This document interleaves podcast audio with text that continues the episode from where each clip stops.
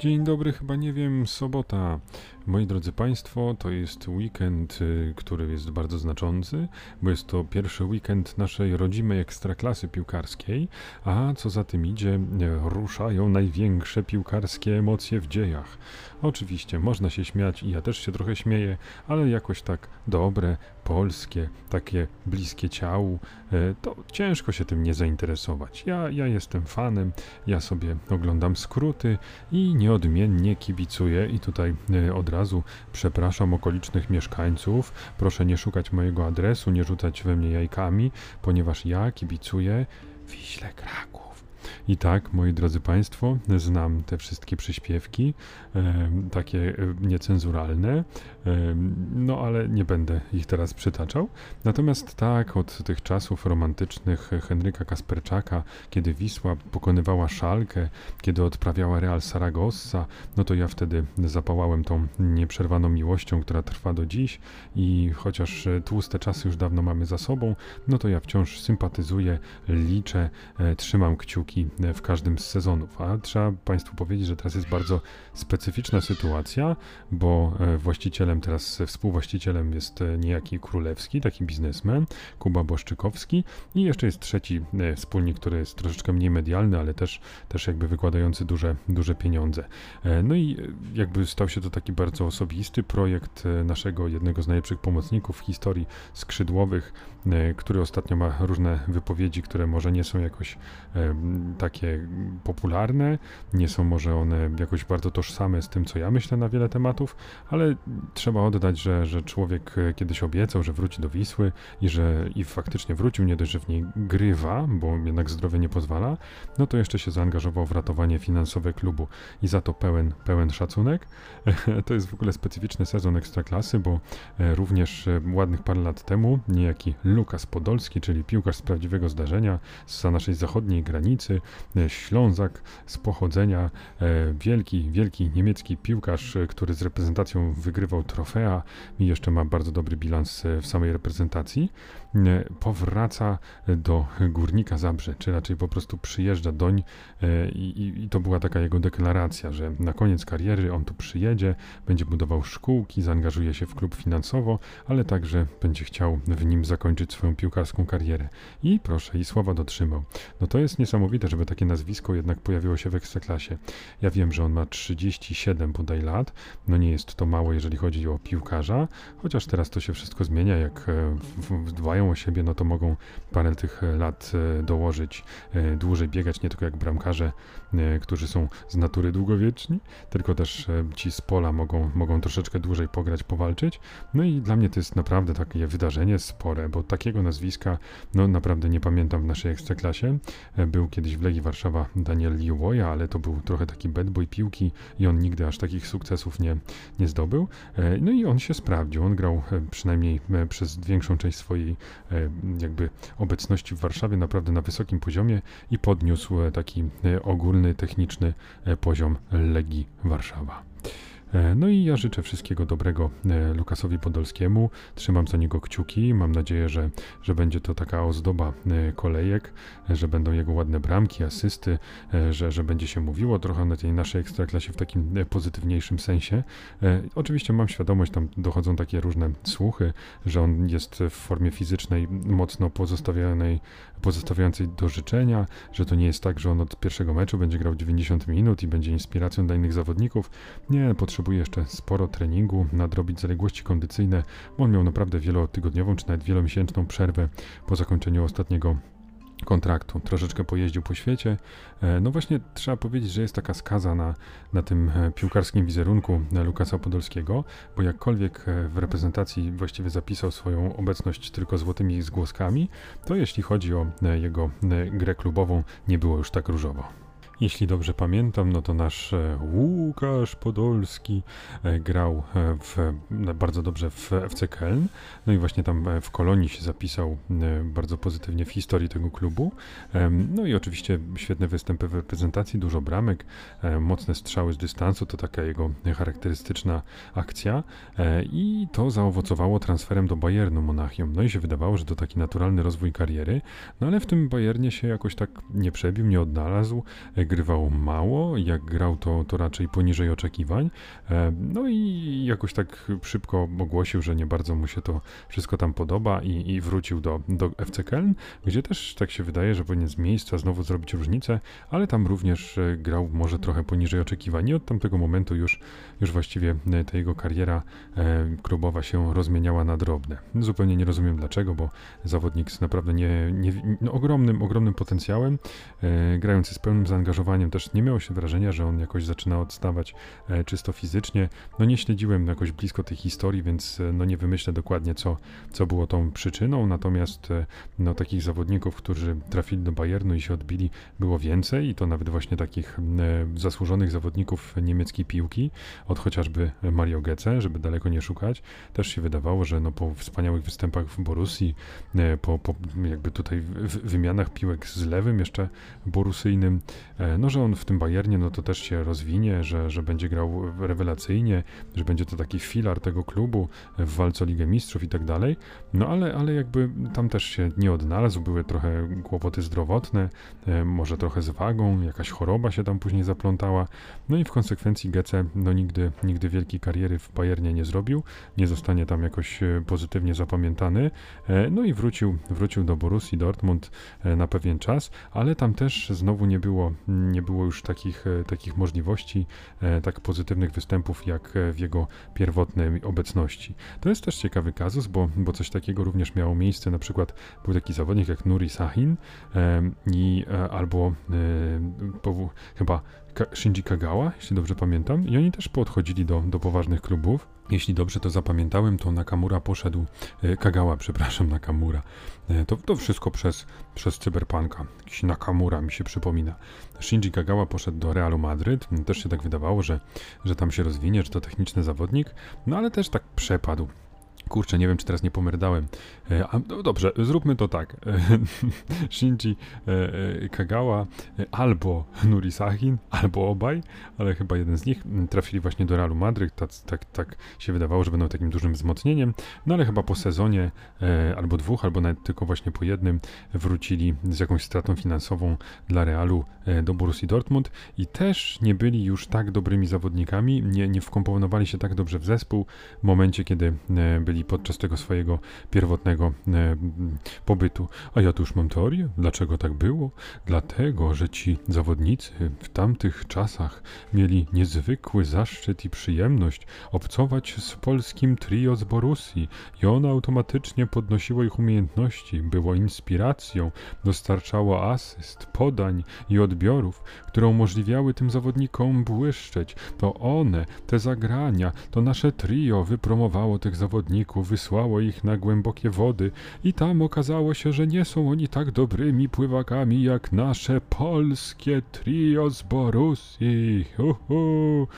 No, trochę się śmieję, ale mm, pamiętam, że media bardzo stawiały na tą narrację wtedy i rzeczywiście ja też jej uległem i, i czuło się taki, taki pozytywny aspekt, że właśnie ta Nasza trójka zawodników gra na bardzo wysokim poziomie i tak naprawdę odpowiada w dużej mierze za, za siłę ofensywną i także defensywną e, drużyny z Dortmundu.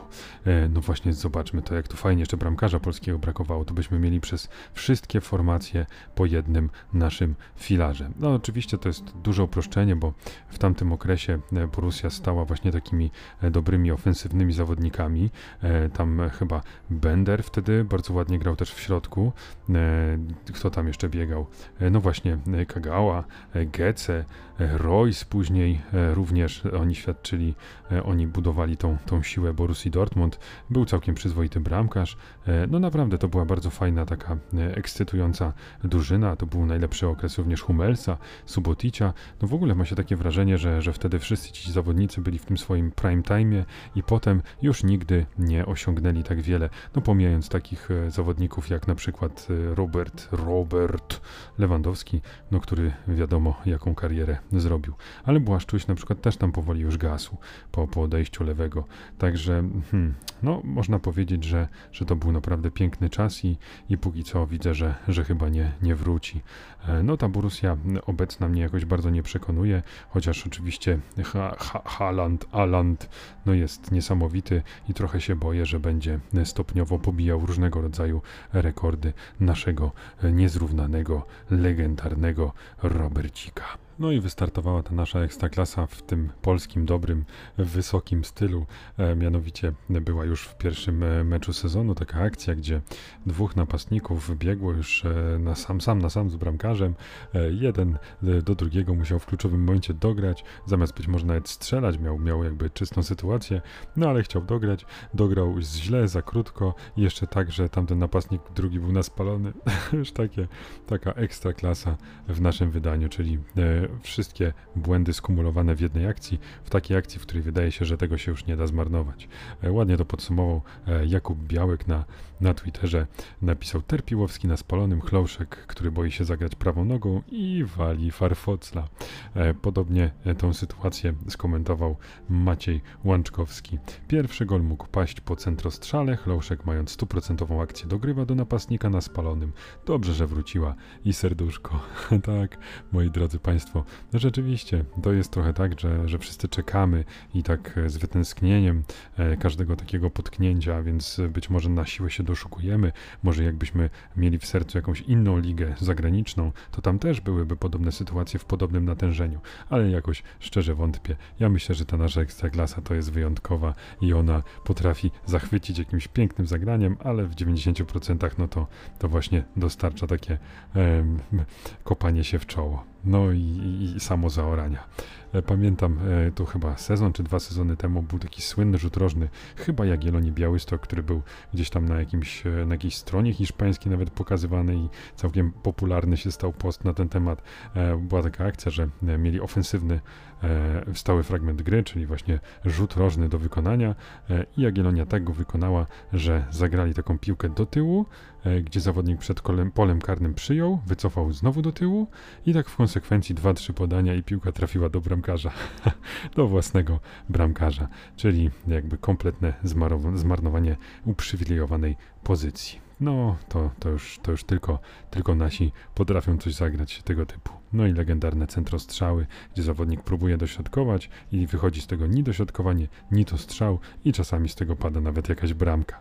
E, to, to mi się strasznie podobało. Kiedyś był taki napastnik w Legii, nazywał się Piotr Włodarczyk i on strzelił taką fajną bramkę, że piłka mocno gdzieś zagrana z boku odbiła się, po prostu on biegł, odbiła się od jego kolana, wpadła do bramki. No on w wywiadzie powiedział, cytuję, wykonałem minimalny ruch kolanem.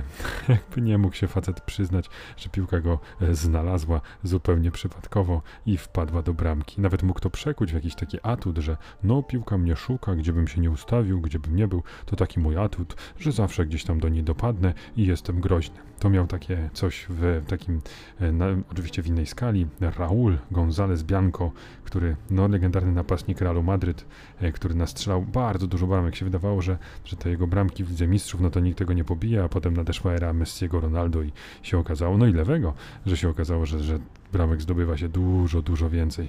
Zresztą Van Nistelrooy też tam dołożył swoje. E, no ale Raul no to był taki zawodnik e, niesamowity, gdzie, gdzie on po prostu e, czy leżał, czy stał, czy uciekał, czy był tyłem, przodem, czy w powietrzu, to zawsze gdzieś jak ta piłka miała gdzieś spaść, gdzieś tam nogę ktoś mógł wsadzić, no to Raul bramki strzelał bardzo dużo, zwykle bardzo brzydkie, ale za to bardzo skuteczny.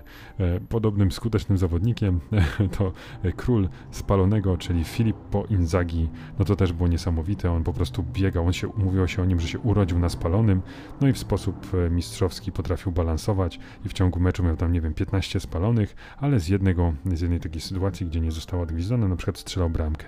Także miał to w swoim najlepszym okresie. Dobrze, drodzy Państwo, widzę, że już się tutaj o piłce mocno rozgadałem, więc na pewno straciłem wszystkich słuchaczy w tym odcinku, e, dlatego e, myślę, że, że wrócimy do opowiadania wstrząsającej, porażającej historii mojej niedoszłej kariery aktorskiej. W zeszłym odcinku rozmawialiśmy sobie o castingu, e, gdy byłem dziecięciem zaawansowanym i napisałem do ludzi, którzy ogłosili casting e, na nasz serial. No ale to szczegóły odsyłam do poprzedniego odcinka podcastu, a dziś e, przejdziemy do kariery właściwej. A mianowicie, nie pamiętam ile miałem lat, ale już byłem bardziej dorosły. Szedłem sobie ulicą, szedłem sobie na tyłach Marszałkowskiej i oglądałem witryny sklepowe, marząc o tym, żeby mieć kiedyś przy sobie tyle pieniędzy, żeby móc coś z tych e, e, jakby wystaw sklepowych zabrać do domu. Wyobrażałem sobie, jak to jest być człowiekiem, którego stać na zakup choćby bułki albo jakichś spodni czy butów w tak uprzywilejowanym miejscu jak centrum Warszawy. No tak, wiecie Państwo, takie marzenie konsumenta, który jest konsumentem tylko z nazwy, bo tak naprawdę nie ma za co konsumować. Ale zostawmy tą biedną, smutną historię studenta e, i przejdźmy od razu do clue. Szedłem sobie, patrzę, stoi jakiś taki namiot, namiot przykuwał uwagę i tam było napisane Stars Impresariat. Proszę, zapamiętałem nawet nazwę, nie wiem czy nadal ta organizacja istnieje. oni zrzeszają statystów i aktorów, ale głównie statystów. I, i tam było właśnie napisane, wejdź, nagraj, e, my cię nagramy, zdobędziemy twoje nagranie i będziesz mógł występować w serialach głównie TVN-u i w ogóle będziesz gwiazdą, będziesz mógł się chwalić koleżanką e, i kolegą, a rodzina będzie z ciebie dumna. No pomyślałem sobie, czemu nie? Gdzieś tam zawsze e, chciałem z siebie robić błazna za pieniądze, no to pomyślałem sobie, chyba lepszej okazji nie będzie. Już bardziej do mnie wyjść naprzeciw nie mogli. No więc wszedłem tam, stanąłem przed kamerą, nagrałem jakieś scenki, no i się zaczęło.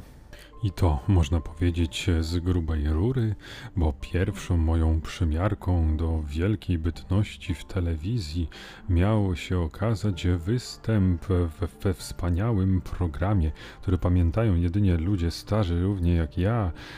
To program prawniczy sędzia Anna Maria Wesołowska. I powiem wam szczerze, że byłem mocno zaskoczony tym, co odkryłem na planie. Przede wszystkim bardzo mnie ucieszyło to, że był tam e, bardzo kompetentny, bardzo dobry, e, ciepły bufet, którego mogli korzystać również statyści.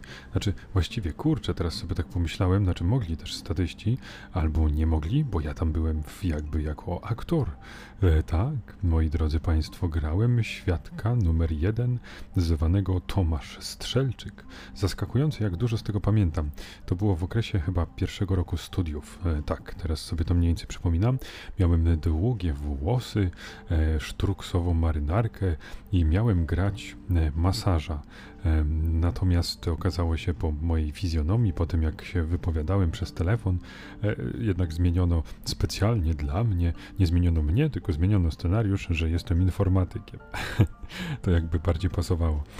Nie byłem dość przekonujący w roli masaża, za co Państwa i widzów serdecznie przepraszam, ale nie przepraszam za tego motocyklistę, bo to już jest stały punkt programu, że musi on się pojawić i w najmniej spodziewanym momencie zagłuszyć to, co tutaj Państwu opowiadam.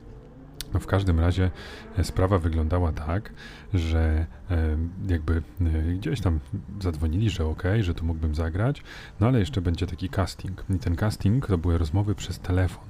I to było takie stresujące. Pamiętam, że tak wiedziałem, kiedy to będzie, więc się już przygotowywałem. Na jakieś 10 minut przed tym czasem, kiedy to ma być, chodziłem sobie po pokoju, ręce spocone, serce wali. E, obiecywałem sobie, że nie będę się tym stresował, bo to jest jakby w sumie no nic wielkiego, ani nic obowiązkowego i tak dalej. No przecież, e, drodzy Państwo, no widzimy efekty tej e, pracy e, aktorów w telewizji, gdy oglądamy te programy, te, te paradokumenty i tak dalej. No przecież wiadomo, że to jest mogiła masakra i ja w ogóle nie rozumiem popularności tych programów, e, no ale mm, człowiek i tak się stresuje, bo myśli sobie, kurczę, no żeby nie wypaść jakoś gorzej od, od tych wszystkich ludzi, których, z których się śmiałem w telewizji. E, no i odbył się ten casting, e, pani zadzwoniła, było całkiem miło, ja tam podgrywałem scenkę, że jestem tym a tym, no właśnie wtedy jeszcze tym masażem, ale w, no jakby podjęto decyzję, że, że to będzie informatyk, jakąś część roli tam odczytałem, no i zaprosili mnie już na taki ostateczny casting, gdzie miałem miałem po prostu wygłosić coś już przed jakimiś ludźmi. Wygłosiłem krótką scenkę, oni powiedzieli, że spoko, mm, nada się pan. No i tam podpisałem jakąś umowę, no i y, przejdźmy już może do, do meritum, do samego y, jakby obecności na planie i tak dalej. No to zrobiło to na mnie pewne wrażenie, miałem, traktowałem to jako taką fajną przygodę.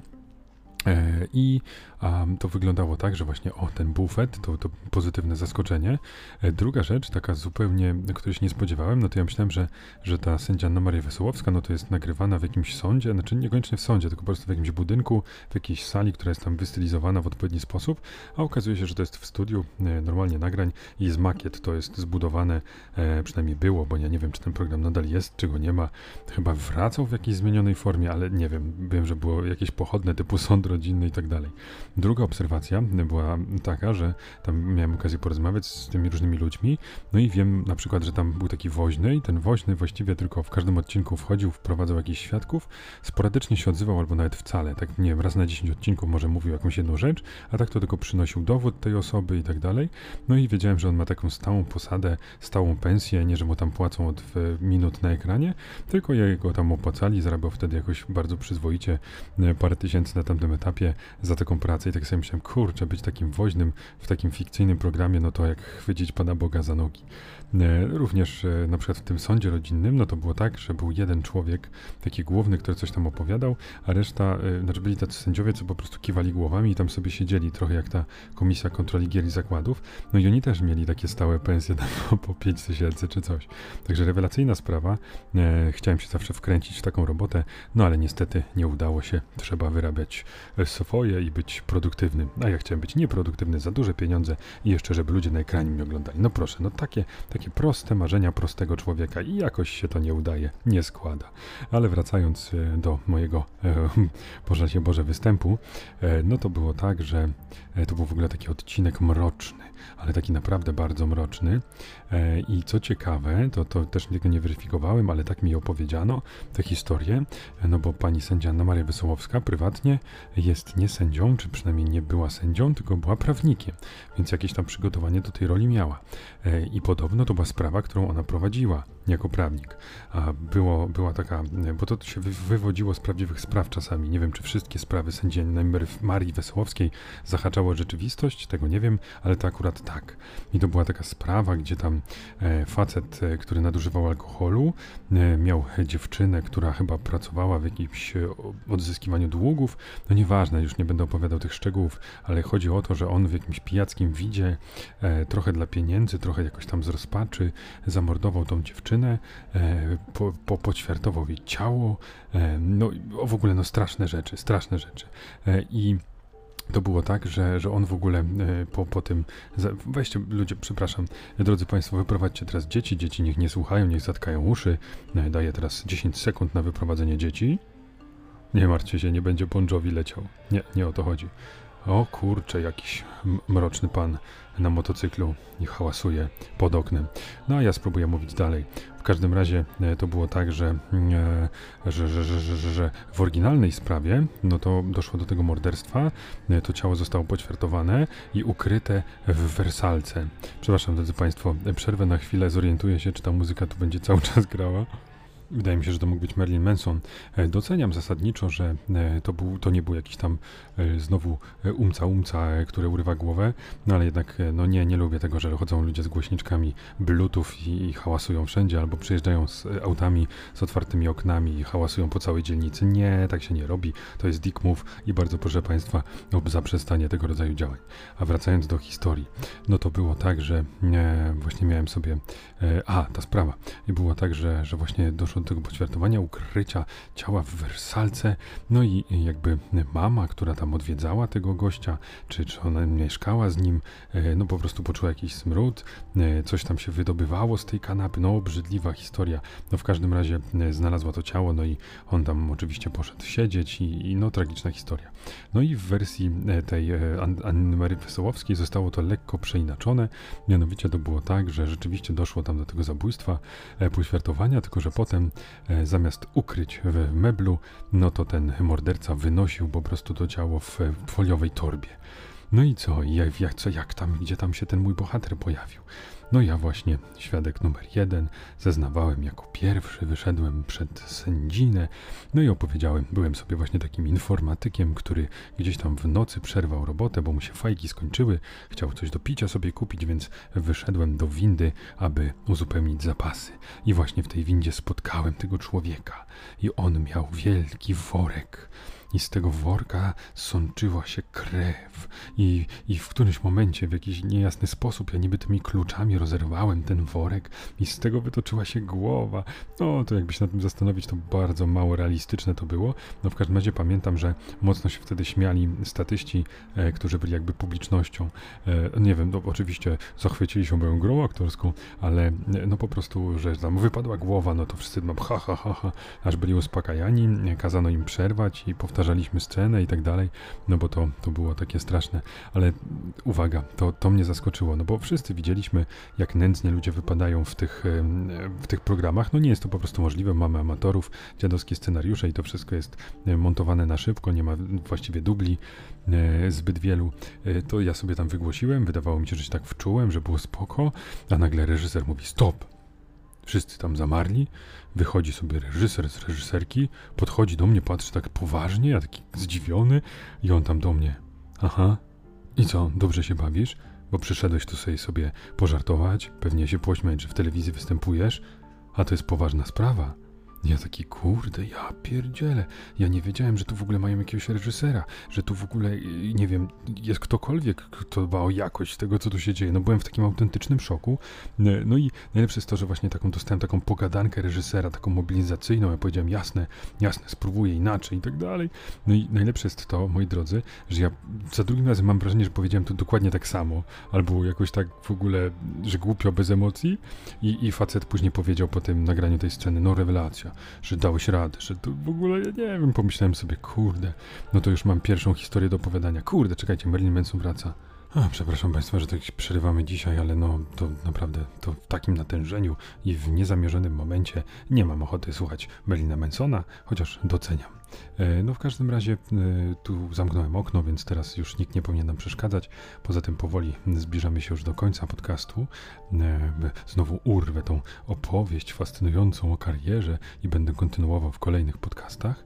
Na to tylko dodam, że właśnie to moje właśnie pierwsze zdarzenie z telewizją było całkiem ciekawe, bo, bo właśnie miałem to śmieszne poczucie, że, że o rany jakiś reżyser niby tu wpłynął, że jakiś taki miałem jakby jednocześnie porażka, a potem powrót na białym koniu. E, I no, ciekawe, naprawdę ciekawe doświadczenie. E, jeszcze taka anegdotka bonusowa. E, koleżanka z pracy, no, ówczesna, jakby mi tak doniosła, że no tam siedziałem sobie w domu, poszłam sobie zrobić jakąś kanapkę, tam leciały sobie jakieś reklamy, miałem włączony jakiś program telewizji i nagle słyszycie słyszę ciebie i tak myślę, kurde, jak to, to Albert przyszedł? Jak to? To w ogóle wszedł sobie i, i, i siedzi u mnie w salonie? No i taka zszokowana wchodzi, patrzy, a ja tam właśnie w telewizji. I, i, i tak, tak, tak właśnie e, sobie e, odkryła, że, że z takim wspaniałym talentem miała okazję obcować. Mam nadzieję, że sobie gdzieś w kajeciku zapisała no nic, e, wszystkich e, Państwa, którzy nieświadomie obejrzeli mój wspaniały występ e, w, tym, w tymże programie, to był, on się nazywał Pożyczka. Ten odcinek był 500 któryś, nawet pamiętam, tak mi się wydaje, więc jeżeli ktoś jest na tyle szalony i chciałby się jakoś pośmiać ze mnie z samego programu, no to zapraszam do, do obejrzenia. Wydaje mi się, że na tym playerze, czy gdzieś jeszcze, jeszcze da się to, to jakoś tam odtworzyć. Także, także no, mam, mam nadzieję, że się unieśmiertelniłem, że zawsze w jakiejś formie to będzie dostępne. Miałem gdzieś to zgrane e, na dysku, e, chyba też z, na, nagrane na, na płytę CD, ale teraz nie wiem, gdzie ona się znajduje, także no nic. Mam nadzieję, że, że mój syn to kiedyś za wiele, wiele lat sobie obejrzy, no i będzie miał dodatkowe używanie ze starego ojca. Dziękuję Państwu bardzo. Życzę owocnej, miłej soboty i do usłyszenia.